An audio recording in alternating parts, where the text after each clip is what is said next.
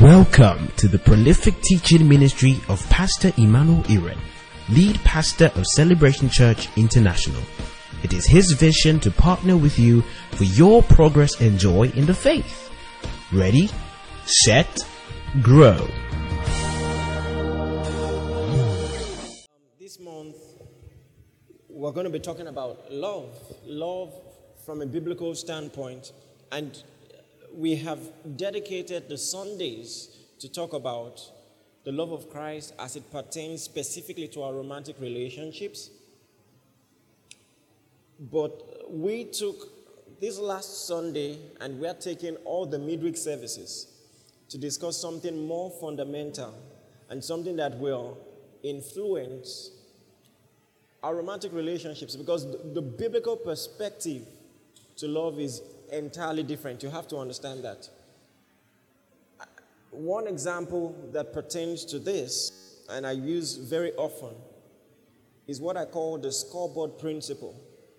When you're playing the game of basketball, for instance, you may feel tempted to focus on the scoreboard to be sure you're winning. But the irony is, the more you take your eyes off the scoreboard and focus on the game, the more likely the scoreboard is to favor you. Do you understand what I'm saying? So, if you want to really focus on the scoreboard, the best way to do that is to focus on the game and actually ignore the scoreboard. And so, there are some things that if we focus on, it will filter in and affect every other aspect of our lives. And that's why you cannot really have a biblical perspective to teaching romantic relationships without fundamentally talking about the love of God in Christ, who we are in Him. And that's why all midweek services this month, we are treating and addressing the believer's love walk. Can you say that we made the believer's love walk? And it's so crucial, it's so important. You see, something interesting happened at the Mount of Transfiguration. Jesus was there with three of his disciples, and all of a sudden, they saw visions of Moses and Elijah. And these guys were so thrilled by the experience. As Jewish boys, these guys were their heroes. And now they see Moses and Elijah. They couldn't get over it. And so, right after that experience, when they got down, they tried to enter a city to go and preach, and they wouldn't let them in. And so, one of them said, Call down, call down fire like Elijah to consume these people. And Jesus responded in a very profound way. First of all, he said, made it clear he didn't come to destroy the world, but that men through him might be saved, to give his life ransom for many. And he said to him, He said, You don't know what spirit you are of. In local parlance, that means you don't know who you don't know who gave birth to you, you don't know who born you, or something like that. And we want to talk about the love nature of God this evening. The love nature of God. Before we talk about our love walk, to set the pace for the entire month, we want to talk about the love nature of God. Because the more we discover and discern His nature, the more we see ourselves in Him. Hallelujah. And so that's so crucial. We need to know the Son of whom we are. The Son of whom we are, the children of whom we are. Praise the Lord. So, just again, just in case you just came in, once again, we're taking every midweek service this month to talk about the believer's love walk. And by way of introduction, today we're talking about the love nature of God. Turn your Bibles, the book of James. The book of James, chapter 1, and verse 17. James chapter 1, verse 17. It says, Every good gift and every perfect gift is from above and cometh down from the Father of lights, with whom is no variableness, neither shadow of turning. Everybody read James chapter 1, verse 17 together. One, two, go.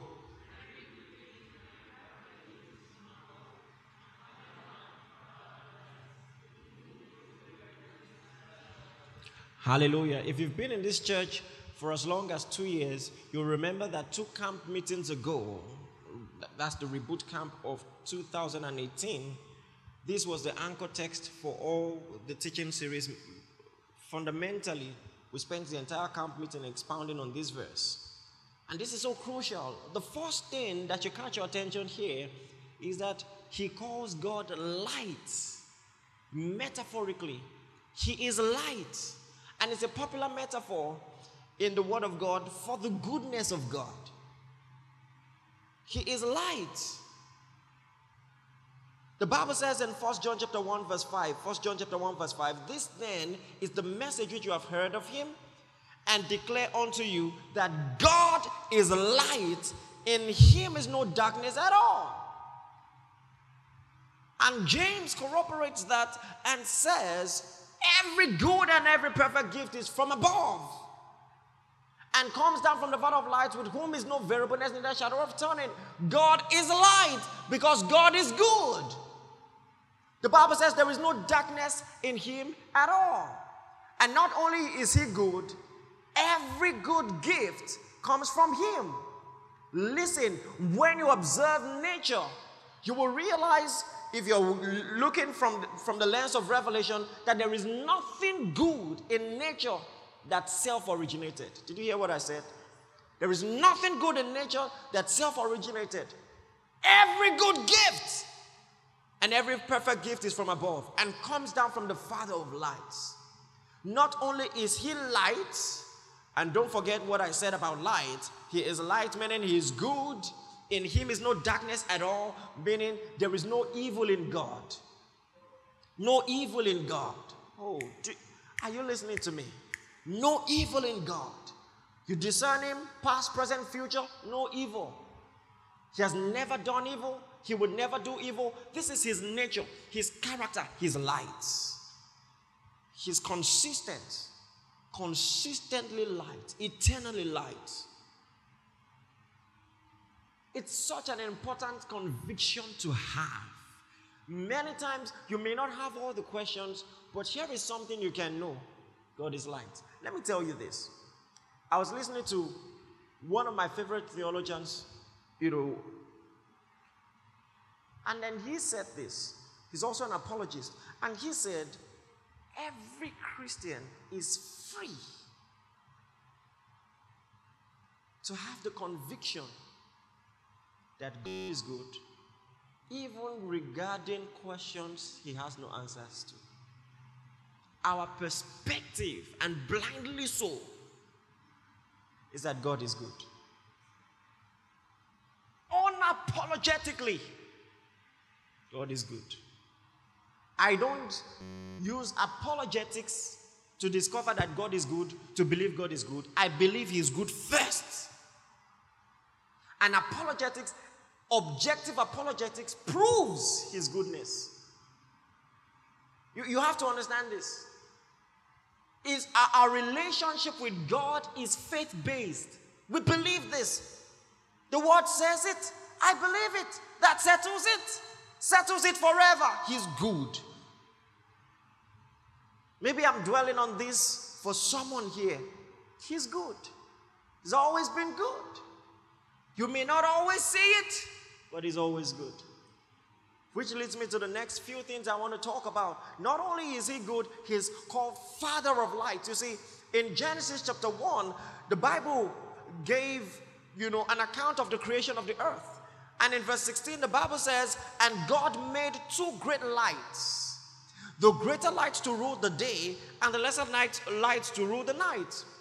You know, so this, when the Bible says God is Father of lights, He's trying to insinuate metaphorically that there are other lights and then there is the lights, the Father amongst them. So there might be other things you can look in the world and say, oh, that's good and this is good. but He's the Father of goodness. Are, are you with me? So there is good and then there is God. He's excellent in goodness. He's the Father of lights. Father of light. Not only is He good, He's excellent in goodness. Say, Thank you, Jesus. He's the Father of lights, meaning He is goodness in His perfection. You will never see any better definition of good. Father of lights. Like the sun dominating the planetary space, God is Father in the arena of goodness. Nothing else comes close. So, this is a clear metaphor. He's picturing God as the sun compared to other sources of light. How else do we know this? He says, with him is no variableness, no shadow of turning. Oh, beautiful. No shadows with God. He never has some bad days, some mood swings where he decides to be bad. You know, he's good, but even good people have bad days. Not with God. Are you with me? You know, in other religions, in, in one particular religion, you hear about the yin yang, white and black symbolizing light and darkness, good and evil, all intertwined, and they have that relationship, and they try to opine that there is evil in good and good in evil, not the God of the Bible. You have to understand this. With Him is no variableness, no shadow of turning. Hallelujah. Always good, excellently good, consistently good. You know, when we were growing up in elementary science, we were taught that the sun rises in the where? East and sets where? You know, but growing up, we discovered that that's wrong. Totally wrong.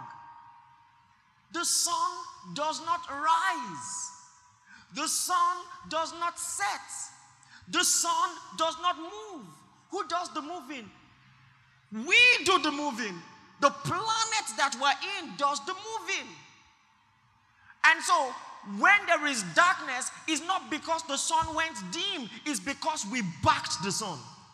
This is so important. The sun does not set. If there was darkness, it's not because the sun went to bed, it's because we backed the sun. The darkness came from our position. And the same way, he, he likens this to the Lord. He says, with him is no variableness, no shadows. If there is a shadow in your perception of God and his goodness, that shadow comes from your position. Your lens, there is something wrong. You've heard the wrong sermon. You've interpreted your experiences wrongly. Maybe someone told you that it's, your, it's God that made your mom sick or killed your father, and it's wrong. Because He's consistently good. Are you with me? If you ever study God and find anything that seems dark or evil, the problem is not God. The problem is your lens. Because, like the sun, he is consistently shining, beaming excellently. Unlike the sun, he's beaming eternally. So, why is it that we have night and day? Because we are revolving. We're revolving. Maybe the fluctuations are from your mind. You've not studied properly. So sometimes you see his goodness for what it is, and sometimes you are not looking in the right direction. You're like, is he good? Is he good? And that's where the darkness comes from. For he's always good, consistently good, excellently good. Say loud amen if you believe that. James says, God is the Father of lights. He says, with him, there is no variableness, no shadow of turning. And as it pertains to our context tonight, the Bible tells us categorically in 1 John chapter 4, verse 8, it says, God is love. God is love. In fact, when we say God is good, we are describing the quality of His love, the expression of His love. Because God is love. There is no hate in God, no hatred in God. He is love. Once again, we are studying about the love nature of God. And there are so many aspects to this. One very crucial aspect in, in discerning the love nature of God is that God is always initiating when it comes to love. He's never the one playing catch up, He's never the one responding. He's always outdoing in love. Always. This is so simple and so powerful. You know, one of the one of my favorite songs says, You did not wait for me to cry out to you before you clothed yourself in frail humanity. I'm forever grateful for the cross. Think about it. The moment you realized that you were a sinner, you will never attain the righteous status by your own efforts and by your own goodness. You will never be good enough to qualify by your own merits for a relationship with the Father. The moment you realize that you're doomed eternally to hell by your own actions, you also realized that the provision for salvation was already available and free. Do you understand what I'm saying?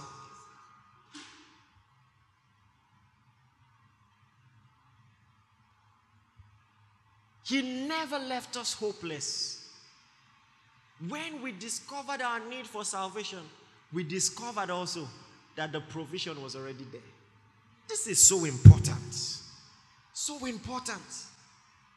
He's proactive in his love. Proactive. Proactive. In your human relationships, you might get to a point where, you know, you're at a crossroad and then you have to talk about it and say, okay, so what do we do now? Not God. He's Jireh. He has anticipated all your needs in the future. He has met them already. Met them. So there will never be a time, even in the future, where you will have to question His love.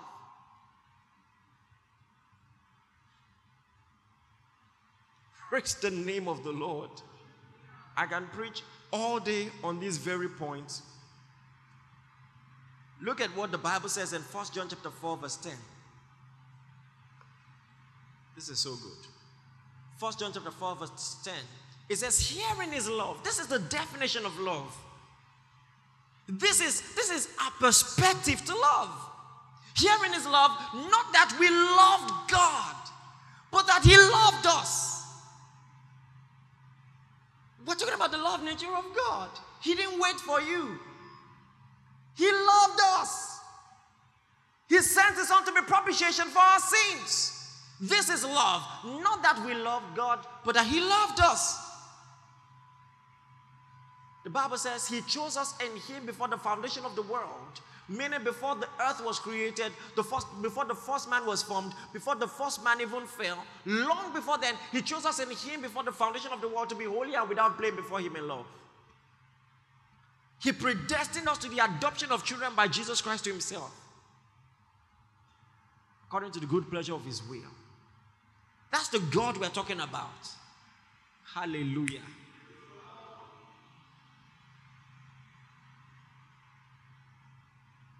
First John 419. I said it that way so you remember. The Bible says we love him because he first loved us. Hallelujah. Say that with me. We love him because he first loved us. Say that again. He, we love him because he first loved us. So, the summation of our Christian devotion is response. We are responding. We are responding. This is, when you're talking about the love nature of God, this, this is a crucial point. That everything you will ever bring to the table is simply a response of his generosity. A love so generous you can never meet up to. So all you're doing is to receive, to appreciate what he has done. Hallelujah. It's response. He wants us to respond. It has always been about a response. You know, when you look at the law of Moses, seems, you know, like we were on equal playing fields. God is saying, Do this, and I will do this, and I'll be faithful.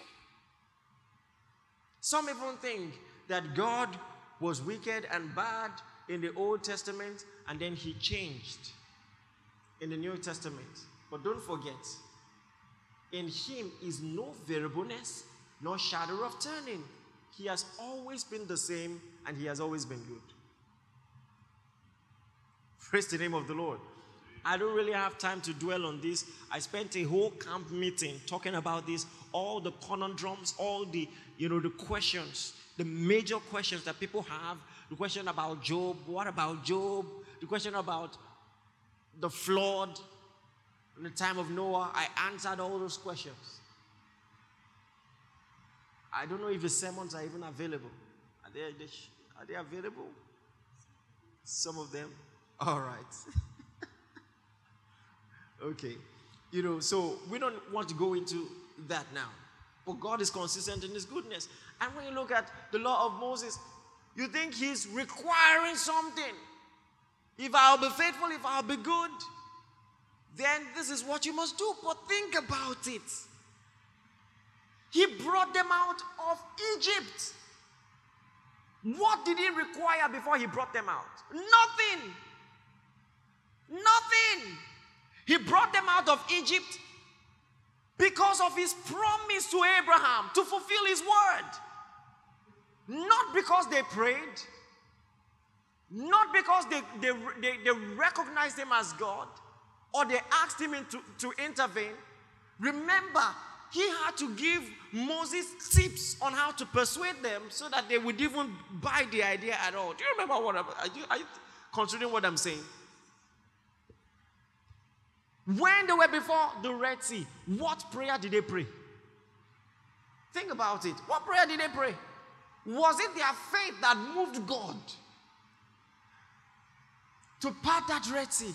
No, it wasn't. In fact, they were saying all the wrong things. Nonsense. Is this why you brought, you brought us here to die? You know, were there no graves in Egypt that you brought us here to die? You know, they were saying all kinds of things. Moses at least was better, but even he himself, you know, God had to tell him, what, what is this? Move forward. Hallelujah. So we see God initiated the whole thing. And so now when they went to the wilderness, now he tells them, You saw how I bore you on eagle's wings. He says, Now do this. He was expecting them to respond. To respond. Even under the law, as imperfect as it was, it was a response. It was meant to be a response. Praise the Lord. I mean, He literally saved your life, He brought you out of slavery, and now He's just basically saying, respond. So, the same way in Christ, we see the goodness of God and we respond. That's what he wanted the children of Israel to do. To just think, to just think and say, wow, look at what he did in Egypt. Brought us out with a mighty hand, parted the Red Sea, preserved us in the wilderness. Wouldn't we worship this God? That was what he wanted. So, throughout the Bible, we see God in his love consistently showing goodness, showing kindness, and asking us to respond. He never waited for man to initiate anything. Never. In fact, we don't have the intelligence, we don't have the capacity to initiate anything. We don't. How do you start? How do you even know God if He doesn't reveal Himself?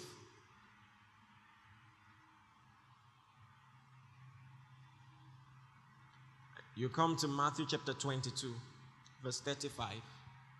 Still a commentary on the law of Moses. Matthew 22, 35. The Bible says, Then one of them, which was a lawyer's, lawyer, asked him a question, tempting him I'm saying, I'm saying, I'm tired, sorry. asked him a question, tempting him and saying, Master, which is the great commandment in the law? Of all the ten, which is the greatest? So he was probably expecting he would pick one. Ah, don't covet what belongs. Do you know the Ten Commandments? Do you know that? Say a sheet of paper. the most dreaded sentence in school. Say sheet of paper. Do you know the Ten Commandments? Do you know them? You know all of them? Okay, actually, tear a sheet of paper. Do you know them? You know all 10 of them? Wow, you guys are so deep. Praise the Lord.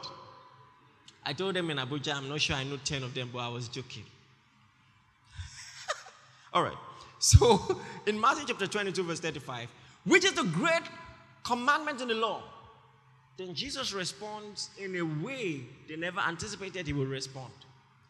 The Bible says, He said unto them, Thou shalt love the Lord thy God with all your heart, and with all your soul, and with all your mind. And you're like, How is this amongst the ten? It says, The second is like unto it, You shall love your neighbor as yourself. And the interesting thing is, pay attention to this. You see, when you're reading the Old Covenant, the Old Testament, it's just like God is saying, You shall not, you shall not, you shall not, rules and regulations. But Jesus brilliantly helped them see something. The first five commandments were all about the love of God. Don't use the name of God in vain. Don't have any other God besides me. All of them are summarized the way he put it. Love the Lord your God with all your heart and with all your mind. That was the point, the motive of everything. And then the rest of the five, the remaining five, love for the neighbor. And so this is Jesus' perspective to the Ten Commandments love for God, love for the neighbor. It was always about love. Please, are you with me? It was always about love. The challenge for us to respond to the love of God by loving Him back and loving our neighbors too. That's what it was about. So, you, you want to know what is the great commandment of the law? Love. That's the point of everything. It's love. Paul taught the same thing as well. Look at Galatians chapter 5, verse 14. Galatians chapter 5, verse 14. Thank you, Jesus.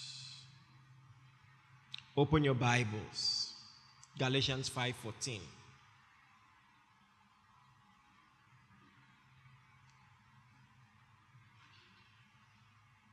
Are you there?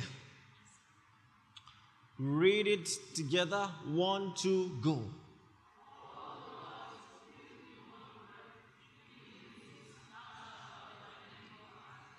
It says, For all the law is fulfilled in one word. Even in this, thou shalt love thy neighbor as thyself. Praise the Lord. So it turns out it was always about love. All God wants is for us to respond with faith that works by love and to love our neighbors as well. To know Him and love Him, and make Him known so that others can love Him too. Did you hear that? To know Him and love Him, and to make Him known so that others can love Him too. That's all He wants. He has initiated, demonstrated His love forever. And all He's requiring that we do is that we respond. Say loud, Amen. Now, let's talk about the epicenter of the demonstration of the love of God. The centerpiece of the demonstration of the love of God. The sacrifice of His Son, Jesus Christ. Hallelujah. Paul was giving a commentary on that sacrifice in Ephesians chapter 2 he says that in the ages to come, verse 7, he might show the exceeding riches of his grace and his kindness towards us in Christ. Meaning, the death of Jesus, the giving of Jesus as a sacrifice for our sins, will become an everlasting demonstration of the Father's love. Everlasting everlasting. We don't get to doubt anymore. Eternally, we can look at the, cro- at the cross and say, Indeed, I know for sure that God loves me. So that's the epicenter of the demonstration of God's love. And we just want to look at this. You know, he said something in, very interesting in John chapter 13. Turn your Bibles, John chapter 13. We still have a lot to cover. John chapter 13, verse 34. John chapter 13, verse 34. He says, A new commandment I give you, that you love one another as I have loved you, that you also love one another. Verse 35. By this, all will know that you are my disciples if you have love one for another. I have a lot to say about this, but let me ask you this. He says, A new commandment give I unto you. Question based on all that I've been saying, was, com- was the commandment of love a new commandment? Some of you are not sure. Was it a new commandment? No. I just showed you that was the point of the law. All the law was fulfilled in one word love. So, why did he call it new? Why did he call it new? Two things. Two reasons. I'm not saying there are only two, but two come to mind. And you must bear two in mind. Listen, before now, we've talked about the Father's love nature generally. His love, His initiating love, and all through the Bible, all mankind has ever been required to do is to respond to His love. And that's great already mankind already had enough reason to love God before Christ. And now, God took on flesh, dwelt amongst us, died for us. Ah, it's a new commandment. the commandment might have been there before, but now the stakes are different. I said for two reasons. Number one reason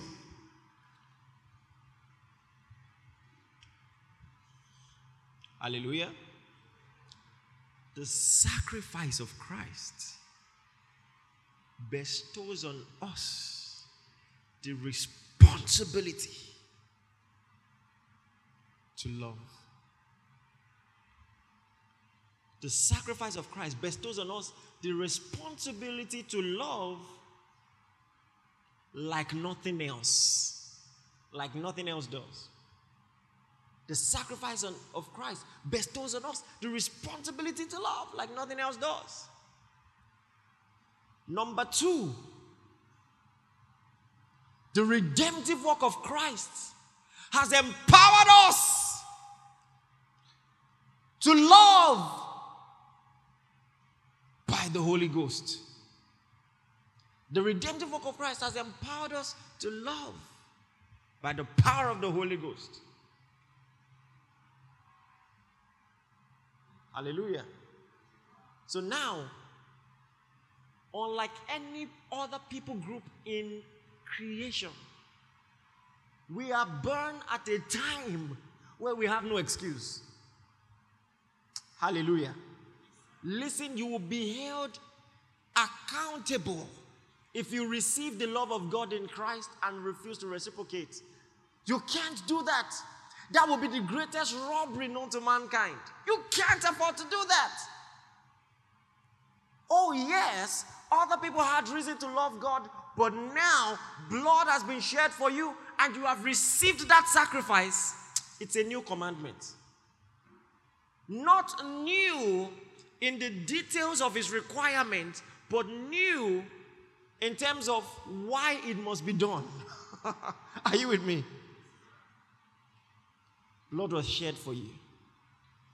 And now, from that moment on, you keep saying, the Bible keeps telling you, love as Christ also loved. The stakes are different now. As Christ, as God in Christ loved you, you must love. As God and Christ loved you, you must love. You see, the Bible tells us a parable in Matthew chapter 18. I like these parables because they paint a perfect picture of the expectations of, of God, especially when you understand them as they should be understood. Matthew 18 from verse 23, the Bible talks about a certain king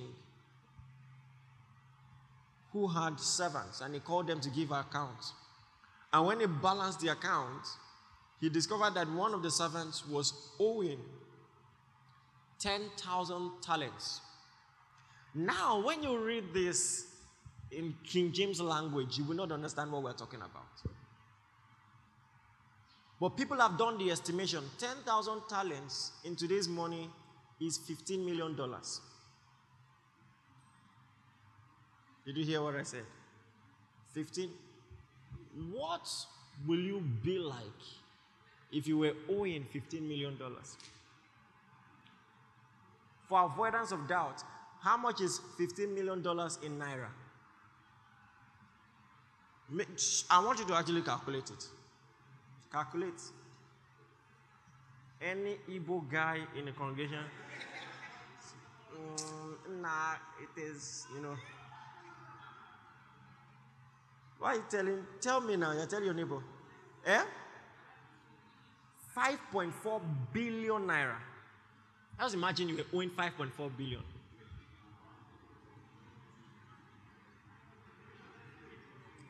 Are you with me? Listen, you will understand the story in a different light when you understand how much we are talking about. So he was owing 5.4 billion, and the master said, What? Well, there are ways this money can be gotten in those days, if you were owing money and you couldn't pay, you will. I don't want to say you will be sold to slavery because when you think of slavery, you think of what the Americans did, and that's different. The servitude in the Bible was actually a kind of employment. So I don't have the money to give you, so I will work for you, and you know, work the money's worth. Are you with me? So now they said, well, you can't pay. Don't worry, you, your wife, your kids, you will work. And you know, I don't know how many years they will work. You know, until you pay that money. And the Bible says the man fell to the ground and cried. And he said, Please, please, don't do this.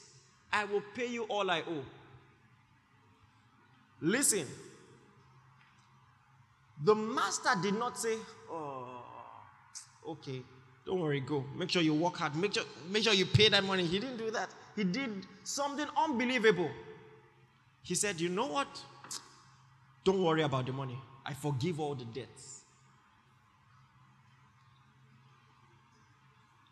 I mean, you need to put yourself in the shoes to get it. One moment you were owing 5.4 billion naira. And then someone says, Don't worry about it. Ah,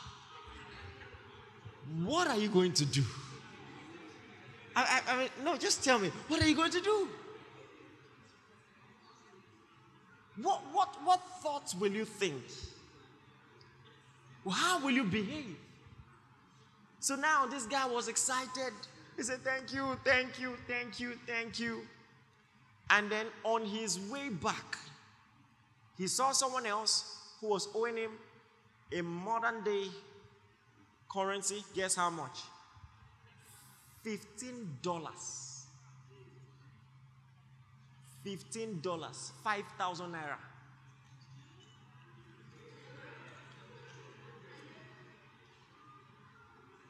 You had just been forgiven of 5.4 billion naira.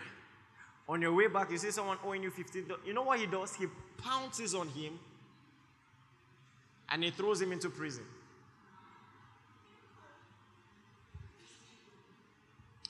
Praise the Lord. You know, some of you are so angry. You don't realize I'm talking about you.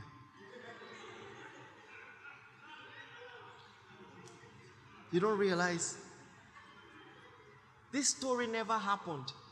Jesus made it up to describe how some of you are behaving. It's a parable. Listen, he's just showing you the gravity of what you're doing when you choose to remain unforgiving. He's saying, I've forgiven you of so much. And whatever else you think, you know, whatever you think someone has done to you, it's infinitesimally insignificant in comparison to the great love and sacrifice in Christ Jesus. I mean, I have gifted you eternal life. Don't you understand? Gifted you. Gifted you. If you had to pay to live a hundred years, what will you do? If you had to pay to live 500 years, what will you do? And then you discover that eternal life is available. It's available. What do I have to give? What do I have to sell? What, what just what are the requirements? Only believe. Only believe. He tells you, don't worry, son. Don't worry, daughter. Someone else paid the price. Receive it freely. You're forgiven. Hallelujah. And then,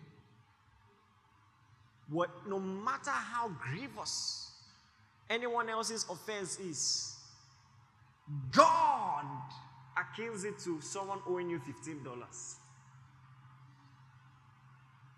As big as that offense, that beef that has been rocking your office, rocking your house, rocking your relationship, in comparison, God calls it $15. If He was going to allocate a price to it, it's worth $15 compared to what He did for you. So, you, when you read that story, realize that He's talking about you. The fact that you will never have the privilege to be unforgiving again. There are some favors that the moment you receive, it's just like, you know, when, when a guy is on your case as a lady buying you stuff, you can't keep collecting and you, you didn't know that he had something in mind.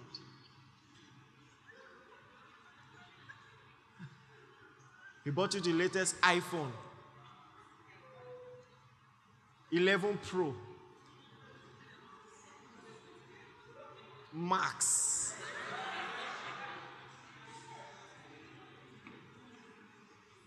And then, you know, listen. Every normal human being, the bigger the favor, the more suspicious you are. Like, okay, what do you want? What is it? What, what do you want? Say, no, I like you. Mm-mm. Beg, beg, beg. What do you want? What do you want? Well, in case you haven't read the memo, in case no one else presented the gospel to you this way, I'm telling you now. In the memo of salvation, the requirement is if you receive this free, generous gift, this divine gift, you must not not maybe, sometimes you should. No, no, no, no, no. No negotiation about this. You must reciprocate this love to your neighbor. It is no more about the neighbor, about what he did, about the offense. It's about Christ and what he has done. Do you understand what I'm saying? Pastor, you don't know what he did. How can he be owing me $15 and he's posting online? He rubbed it on my face. Seriously? I mean, this is a true story. Like one day, you're going to see Jesus. What explanation for your unforgiving attitude will make sense to him? Do you realize what he did for you? You know, I said this yesterday in the Abuja church. Can I tell you something? Even if you had the option to save yourself as Christ saved you, some of us cannot do it. Let's be honest. That, okay, well, we'll give you 40 strokes. When I say 40 strokes, I'm talking about Roman scourging. Eh? Those whips, they had small dumbbells. Are you aware? And they also had spikes. So when they hit you, the spikes will enter. And so when the pull is coming off with your flesh, we'll do that 40 times.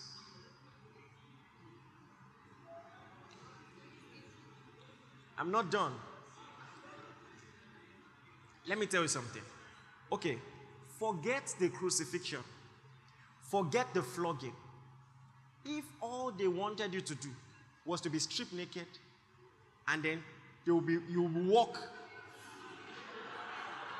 That was all. Oh. They won't beat you.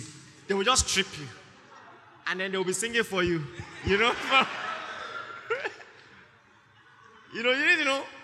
Golgotha was the Oshodi of Lagos. You know what I'm saying? You know, public place. Do you know your life never remained the same? Some people, after that, they will, they will say, Kill me. Kill me.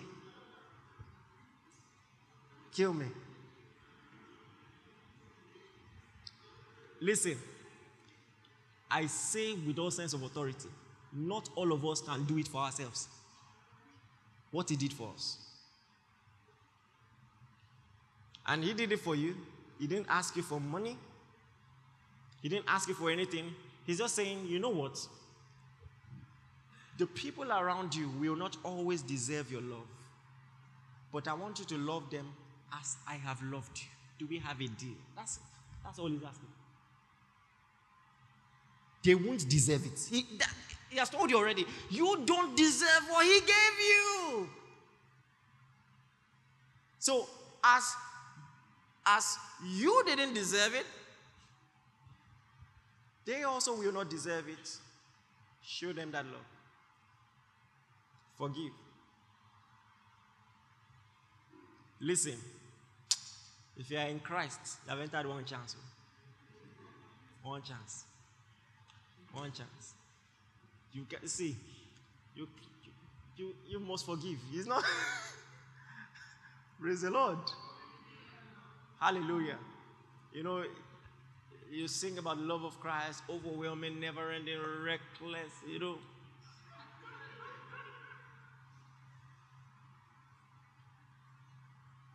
That's, that's the kind of love you must have to praise the name of Jesus. You see, these are things you don't outgrow. Even as your pastor, as I'm sharing this with you, it's blessing me, it's re educating me. I'm stirring up myself. As often as possible, we must look into the Word of God, remind ourselves who He says we are, how we must live our lives. This is who we are. Nudge the person by your side gently. Say, This is who we are. Say, He forgave you of much. Let that 5K go. Let that 5K go. like, I'm helping some of you, Avi. Better pay back your money. Pay back.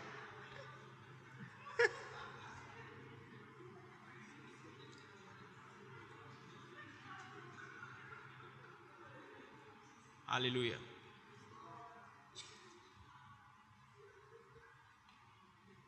So, repeatedly, the Bible says, even as Christ forgave you. One other text says, as God in Christ forgave you, forgive. Now we come to the second reason. Talks about the enabling power of the Holy Spirit. The enabling power of the Holy Spirit. He has taken off the stony heart from our flesh. He has given us a heart of flesh. Now our propensity is to love. Our propensity is to forgive. Our propensity is to be kind, to be generous. The Bible says the fruit of the Spirit is. This is, this is the evidence of the influence of the Spirit love, joy, peace, gentleness. Hallelujah. Don't accept any temperament. You just say, oh, this is my. You know, you use those things to excuse carnal propensities. Mm-mm. You are a believer in Christ. You are a new man in Christ. You are not choleric, you are a new man in Christ. Hallelujah. Don't say, That's how I am. Mm-mm. That's not how you are. You are a new man in Christ. Even worse, some people will say, You know, my star, I'm Aquarius. Aquarium me.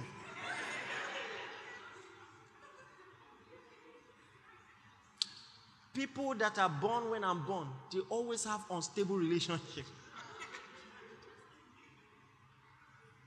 Say, I'm a new man in Christ Jesus. I am who God says I am. Hallelujah. This is so important. It has become a litmus test. You can test, you can observe. Yes, the Bible says, by grace are you saved through faith, that not of yourself is the gift of God, not of works, lest any man should boast. I wasn't there when you heard the gospel and believed, except if you got born again in one of our meetings. But I, I wasn't there. In fact, I wasn't even in your heart to say for sure that you actually really believed the right message. But one thing is sure even if you are saved by grace through faith, not by works, but every genuine salvation will have works to show. Yes, it is not the works that saved, but the works will be there to show. The works are a product, not the requirement. The fact that we emphasize in teaching the gospel that the works are not a requirement does not mean that the works are not a product. He said, we, we were saved by grace through faith, not of works. But in verse 10, Ephesians chapter 2, 8 to 10, he says, We are his workmanship. So we are not saved by works, quite all right, but we are his workmanship. We have to see that product. See, you see, Paul, hey, such a brilliant man and such such a great Bible teacher. You know, just like some of us, you know, there is this air some of us have for this brother or sister in church. That guy that you don't really like I mean, you've not had any outburst, any confrontation, but you know he's just there. Like he just, hi. Maybe you don't even greet.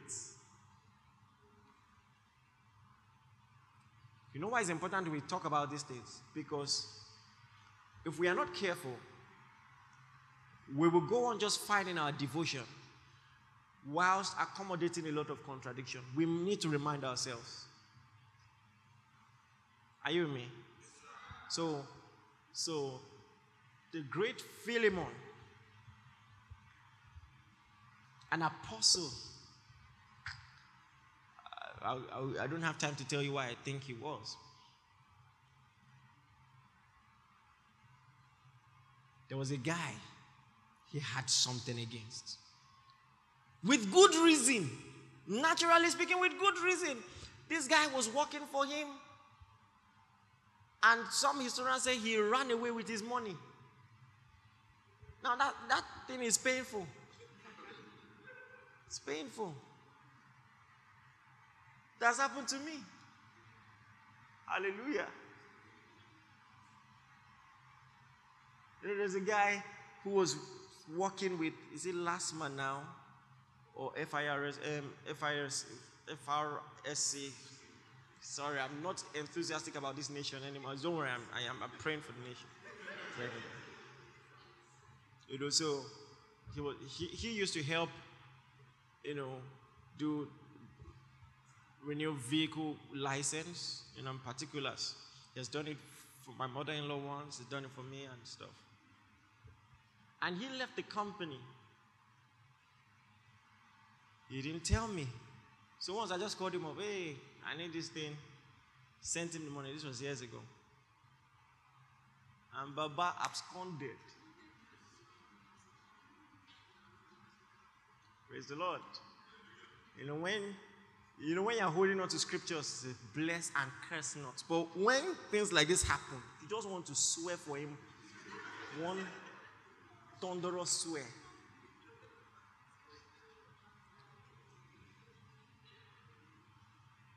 Praise the Lord. At the time, I had money. It wasn't really a problem, but I just felt, ah, me. That's the thing. Many times it's our ego. Ah.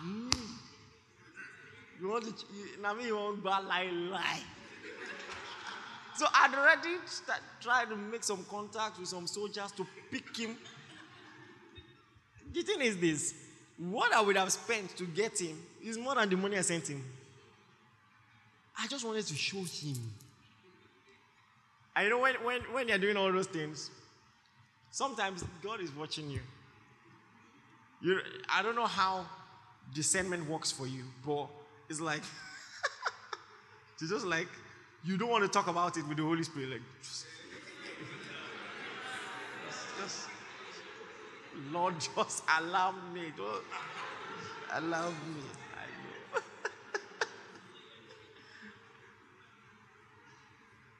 Praise the Lord.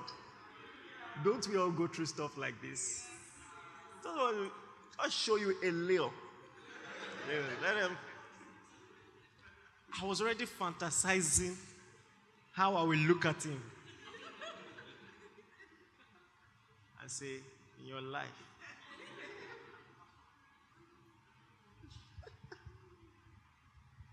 stole my money.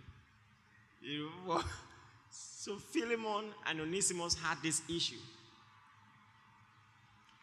And Paul said, Let our fellowship, meaning, well, I believe the gospel, I have the Holy Spirit. These are the signs to show, the fruits to show. I walk in love, I walk in forgiveness. You claim to believe, you claim to have the same Holy Spirit. Let it show. It says, Let our koinonia in the faith be effectual so that I can acknowledge every good thing that is in you in Christ. So it was a private faith and conviction, but it should be a public acknowledgement. Do you understand what I'm saying? I should be able to see it. I should be able to see it. He said, if we have any koinonia in the faith, show this. Show this. Philemon 1 6. Hallelujah. Let our, our, our fellowship in the faith become evidence. Let people see it and acknowledge every good thing that is in you in Christ. A lot of people have thought it was you acknowledging, but that's not what he's saying. And the context will prove it. Praise the Lord. Let our koinonia, the Greek word translated communication is actually koinonia. The Greek word translated communication is actually koinonia, fellowship. We have something in common, don't we? Is it the same Holy Spirit that Jesus gave the church? The same Holy Spirit I have that you have? And you want to do this? Let it be effectual. To the acknowledging of every good thing that is in you in Christ. Praise the Lord.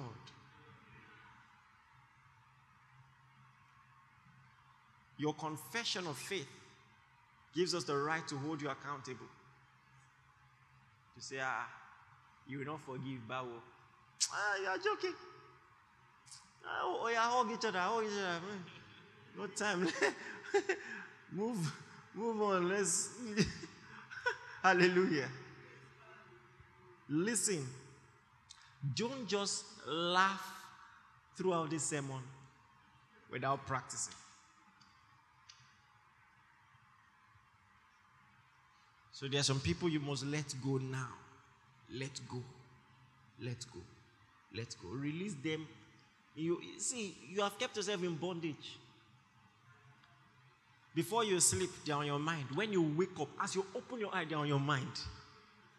Someone described forgiveness metaphorically as going to a prison to release someone you kept locked, only to realize it was yourself that you locked. Because when you beef, you put yourself in bondage. I've given this analogy because it happens many times. You are beefing the person. It is it's a lot of work to beef. Oh. You block the person. You now open another account to still be checking the person. Live light. Hallelujah. Have you ever blocked someone, but you still want to, in your heart of heart, you still want to see what the person is up to? Now nah, everybody's pretending as if they don't know what I'm saying. Live light. What He is requiring that you do, He has empowered you to do. So now, when you stand before Jesus, there are two major things to remember. Number one, He showed you great example. Number two, He gave you great power. So, what will you tell Him if you don't do it? What will you tell Him? Remember, if you think about what they did to you, you will never forgive. But if you consider that God in Christ forgave you, then you will. As long as you keep dwelling on what happened, you will not forgive. As long as you keep dwelling on what they did, you will not forgive. The way to function in forgiveness is to dwell on what Christ has. When you dwell on what Christ has done, nothing will be too hard to forgive. Listen, I'm not saying it's easy. I'm saying you are in grace to do what I'm saying. You've gone through sexual abuse, you can forgive.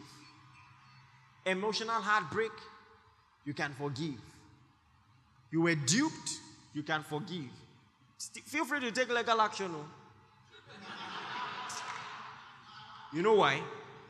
You know why? So that they won't do it to others.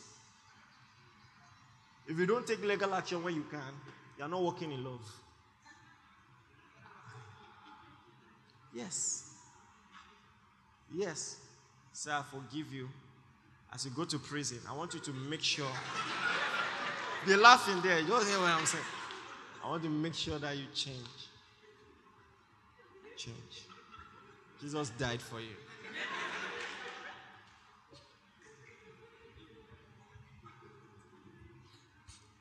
Praise the Lord. Very important. Look at 1 John chapter 2, verse 9.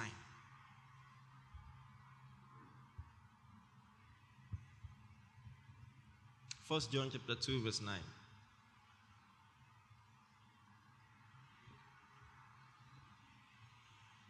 Everybody read together. One, two, go.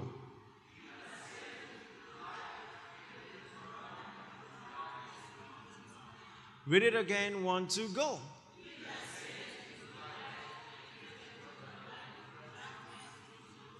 Hallelujah. So now I might not have been there to hear your confession of faith, to hear how you believed the gospel and how you responded with tears and with joy and with all of that. But unequivocally and accurately, I can conclude by the consistent patterns in your life. You are in Christ and you hate, you hate, you're in darkness. You know, this is very, very conclusive. It doesn't matter the reason. Doesn't matter the reason. It is darkness. Darkness. This is very crucial. Listen, I, I think at least one in five people have been abused sexually. And it's, I've told you, it's so evil. You know, many of our parents, you know, their, their own parents could not send all the children to school, so they would just send one, you know, or two. And then this guy who went to school and is doing well wants to help his siblings, bring them in to stay in the family. Most of us had one uncle or auntie or three in the house. Am I saying the truth or not? I think at least seven people grew up with us at different points uncles and aunties. At least seven. And some of them, how do they pay back? By abusing your children. Listen, I- am going to take a special time to talk about this. Be wise, oh. Be wise, oh. Don't say, he's my brother, he won't do. Mm-mm. Don't leave your children with anybody. Are you listening to me?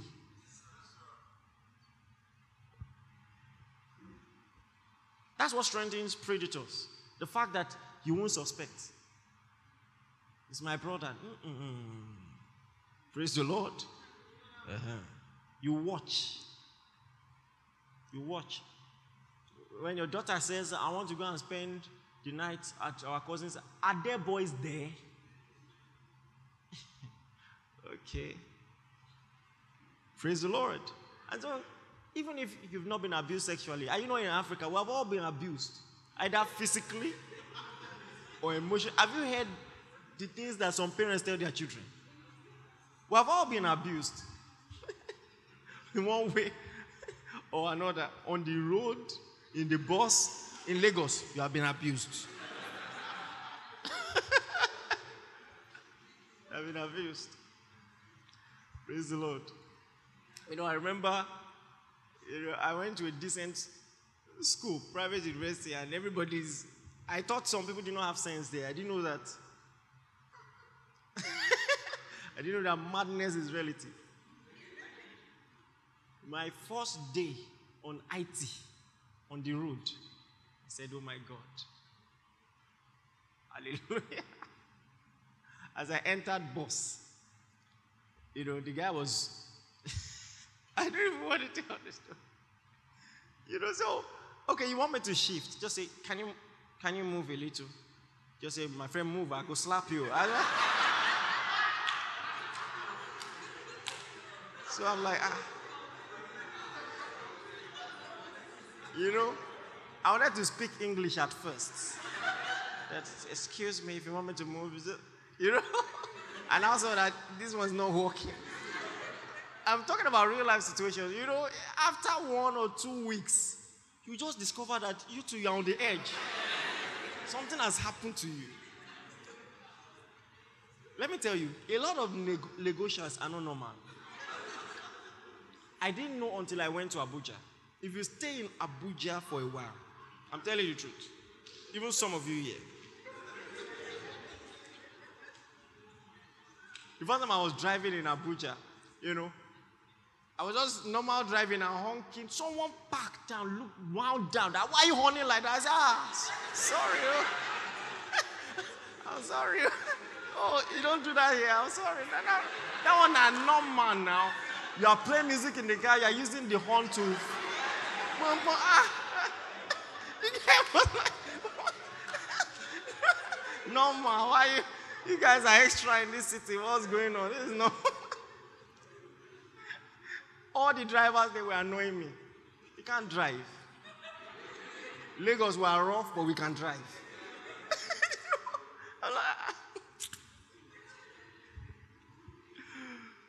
Praise the Lord. The way to handle hate is not to hate. That's what I'm trying to say. If you are not careful, your heart will start getting hard to protect yourself. Now you're on the edge. You're on the edge. If you move around in this city, you know what I'm saying. you are hard. You have rehearsed how to answer people. You have rehearsed how to answer people. Everybody is everybody is streets in this city. Streets. Your eyes not open. Listen, you can be bold, you can be confident, and still flow in the love of God. Hallelujah. I'm not asking you to be a sissy. It's not going to work in Lagos. Do you understand? I'm not asking you to. But at the same time, don't forget who you are. Praise the name of Jesus. It says, Anyone who claims to be in the light and hates his brother is in darkness up until now. You know, and a lot of people don't know how to crystallize these simple general points into simple practical points. So let me break it down for you. You see, something happened. Years ago, I was in a camp meeting with my parents. Five days of intensive camp meeting, morning, afternoon, night session for five days. The moment we were done, everybody, because there were so many people, everybody wanted to run into the car and go. Come and see fights. You are mad, I will beat you. You know, after five days of camp meeting, you know. Will you move this guy? I, the person wonder, I will beat you. I, I go beat you here. I go, so I'm like, ah ah, ah, ah, ah, ah, You know, when this is happening in Oshodi, you say, these people need Jesus. but now you're not, you're not like, ah, wait, oh. Everybody here is coming from there, from church. So it's like many times we don't see how what we learn is meant to directly affect. Maybe that's why Paul was annoyed and he began to break it down. Love is patient. Maybe you, just say love, you still don't get it. Love is patient. Love is kind.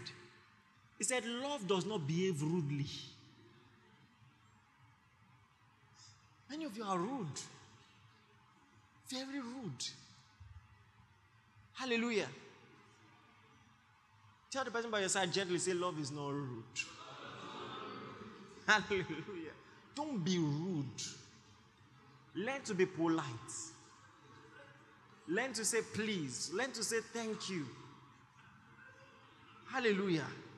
Don't just harass people anyhow. Love is not rude. Love is not self seeking. Some people will never do anything for others except there is something in it for them. I remember, I think my wife was still pregnant for edema. And we're driving, the car broke down. You know, and you know, just normal. Just and we just went to some guys and we said, um, sorry, can you help us? We just want to push the car. What did they even say? How much you go give us? From here to there. You know, some some people, some of us are like that. Always looking for a way to make money. Some of you, you have lost good opportunities because you were not even patient to just do the job well. If you had done the job well, they would have given you more jobs. But because of the way you know you were so money conscious, you jeopardized even more opportunities. More opportunities. Praise the name of Jesus. A good name is better than silver and gold. A good name will give you silver and gold.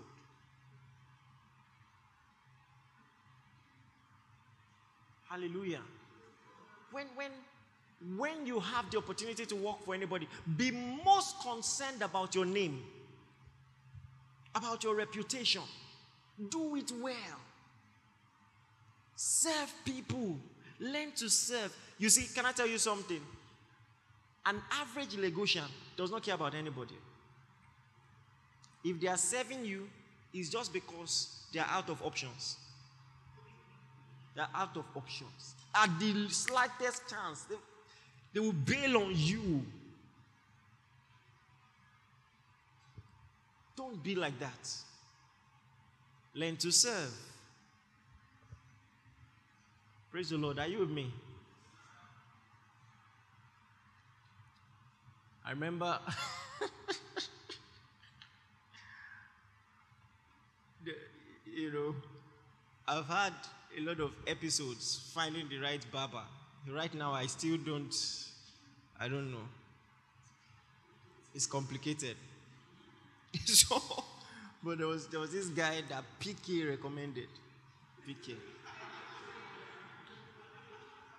You know, my father in law gave me this good gift, a very expensive clipper. So he gave me the clipper, and the guy came, and he cut my hair so well. I was already telling PK, like, this guy is so talented. Where his shop is, he can't make money. You know what? Let's surprise him. Let's do something for him. Let's get him a shop, you know, around here in Ikeja, set him up and everything. He will pay us the capital and he will set him up. And we were like, okay, we'll, we'll talk about that more. Now, the guy came to cut my hair. He saw good clipper and he exchanged it with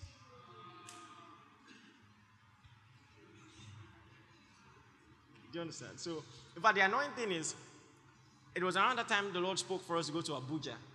So, I went to Abuja confidently, preparing, preparing for inaugural service. Went to a shop. Ah, do you want to use clipper? Hey, excuse me, I have my clipper. Just opened it and saw.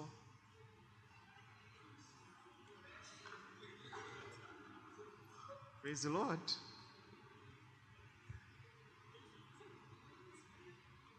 Some people, you, you just never know. Now in his mind, he has he has new clipper. He will be using that clipper in a cartoon in his shop. To put things in perspective, I, I say this to the glory of God. I'm not trying to, you know, my barber in Abuja is in Lagos now. I was able to get him a job. Are you getting what I'm saying? Even though that's part of my problems, the, the guy does not know how to barb again. As you can see.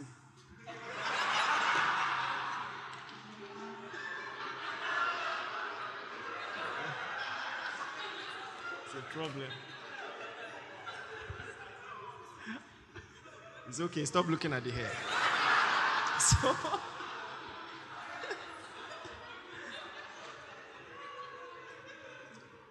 praise the Lord. But it's just, this other guy was the opposite. Like, I went to his barber shop, I was so impressed. Guy is so professional. The other guys are talking, he says, Sorry, you're disturbing my clients. I, clients. Baba called me clients. I was so impressed. You know, you know, he's cutting my hair. Power went out. He said, I'm so sorry, sir. They will bring it, they will put on the gen now. You know, no man, I, am cutting hair. Uh, NEPA. Uh, you, know, you know, and I was noticing his conversations were intelligent, so brilliant, so so gentle. Some will be turning your head like this, like yeah, you know. So say, sorry, move your head. So I asked him, "Do you have a degree?" He said, "Yes." You know, I'm just doing this because ah. I said, "No, no, no, no." Hallelujah. And, and really, that's how relationship works. But some of us, we just want to make the money now one of the most embarrassing days of my life. I went to a shop to buy something, and the person was engaging me. Oh, what do you do? Some pastor of celebration. Celebration church? Ah. One of your church members duped me. Actually, I wasn't told directly. Someone, he told someone, and the person told. I said, "Oh my God! Praise the Lord." Please, I want to beg you. Don't even laugh. If you want to be sharing our banner on your Instagram, don't dupe anybody. And don't even do it just for the sake of celebration church. Do it for God. Praise the Lord.